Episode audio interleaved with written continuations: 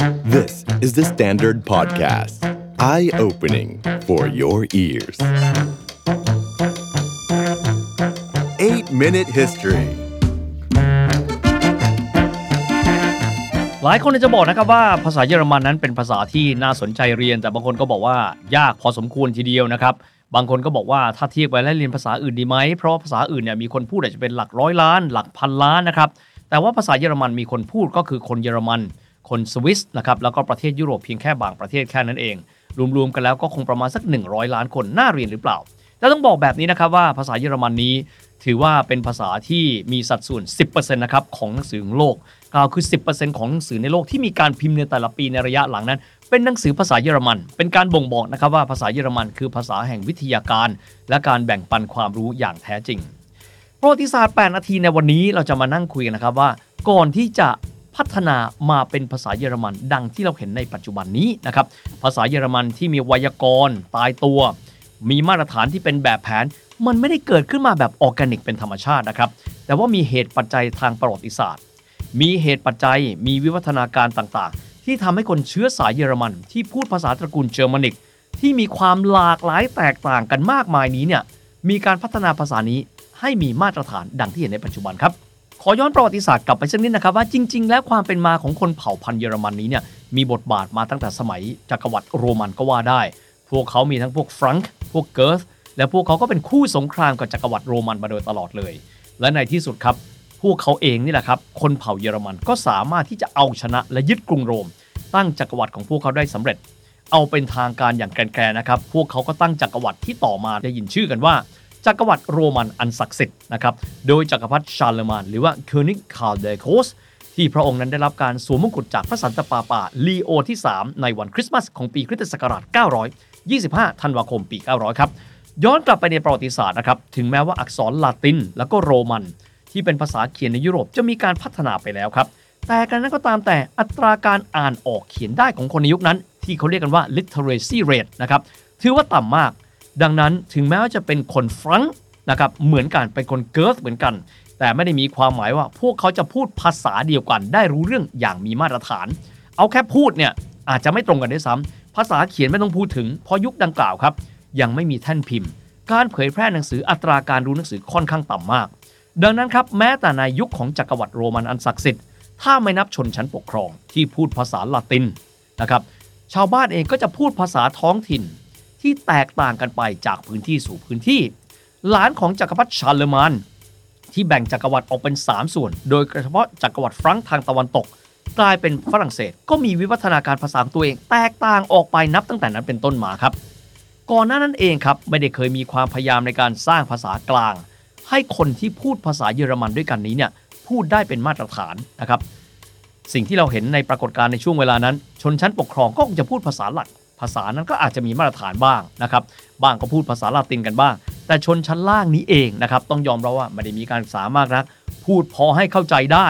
เรื่องอ่านหนังสือไม่ออกก็ให้ผู้อื่นอ่านเอานะครับดังนั้นครับภาษาเยอรมันในพื้นที่ที่เป็นเยอรมันในปัจจุบัน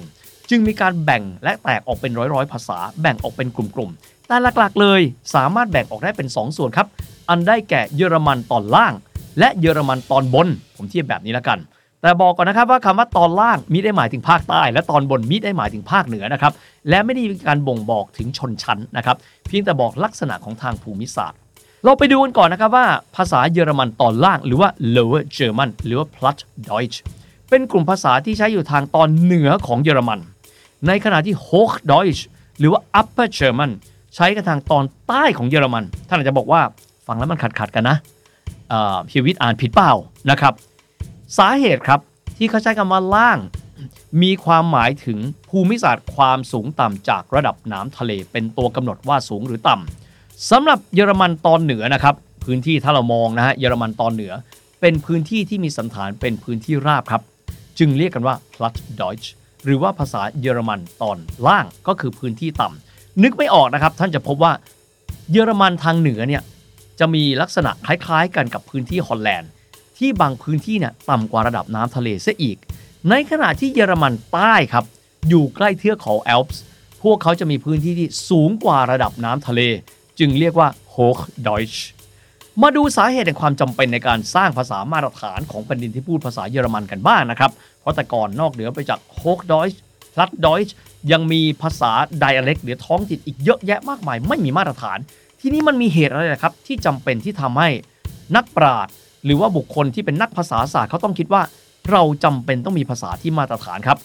มาดูตรงนี้เลย มันเกิดขึ้นในช่วงต้นๆของเรเนซองส์ของยุโรปแล้วครับ ก็คือต้นศตวรรษที่ 16 ในช่วงเวลาดังกล่าวครับ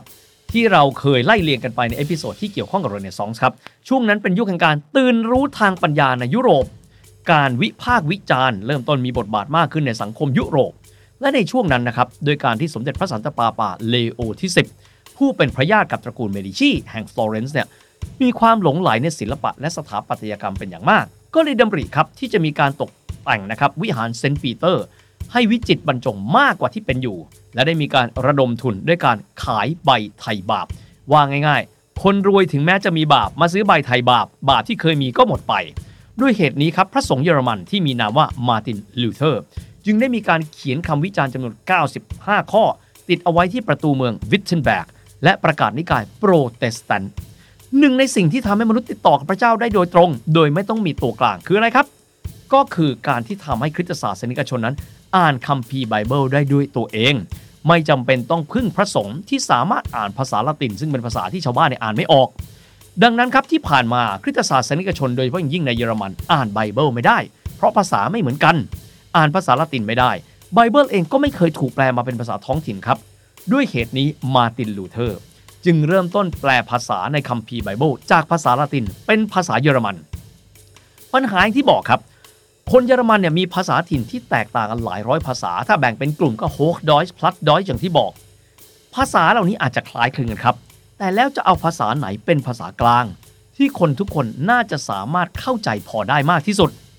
นอกจากนี้ภาษาที่มีอยู่เป็นภาษาพูดครับไม่ได้มีรูปการเขียนที่เป็นมาตรฐาน เขียนไปแล้วอาจจะเข้าใจไม่ตรงกันบ้าง แล้วจะทำอย่างไร นอกเหนือไปจากการที่มาตินลูเทอร์จะเป็นผู้นำในเรื่องของความตื่นรู้ทางปัญญา มีข้อวิพากษ์วิจารณ์ต่อศาสนาจากโรมันคาทอลิกในเวลานั้น เขายังมีความรู้ทางภาษาศาสตร์ และจึงหาวิธีการในการที่จะมีวิธีแปลที่เป็นมาตรฐานด้วย ด้วยความที่ถิ่นกำเนิดของเขาครับอยู่ที่เมืองทูริงเกนอยู่ที่รัฐซักเซนอันฮาลในปัจจุบันพื้นที่ตรงนั้นเป็นพื้นที่ที่ถือว่าเป็นจุดตัดของคนใช้ภาษาเยอรมันแบบ Plattdeutsch และ Hochdeutsch การใช้ชีวิตของมาตินลูเทอร์ก็เคลื่อนย้ายอยู่ระหว่าง 2 พื้นที่และใช้ภาษาถิ่นทั้ง 2 แบบ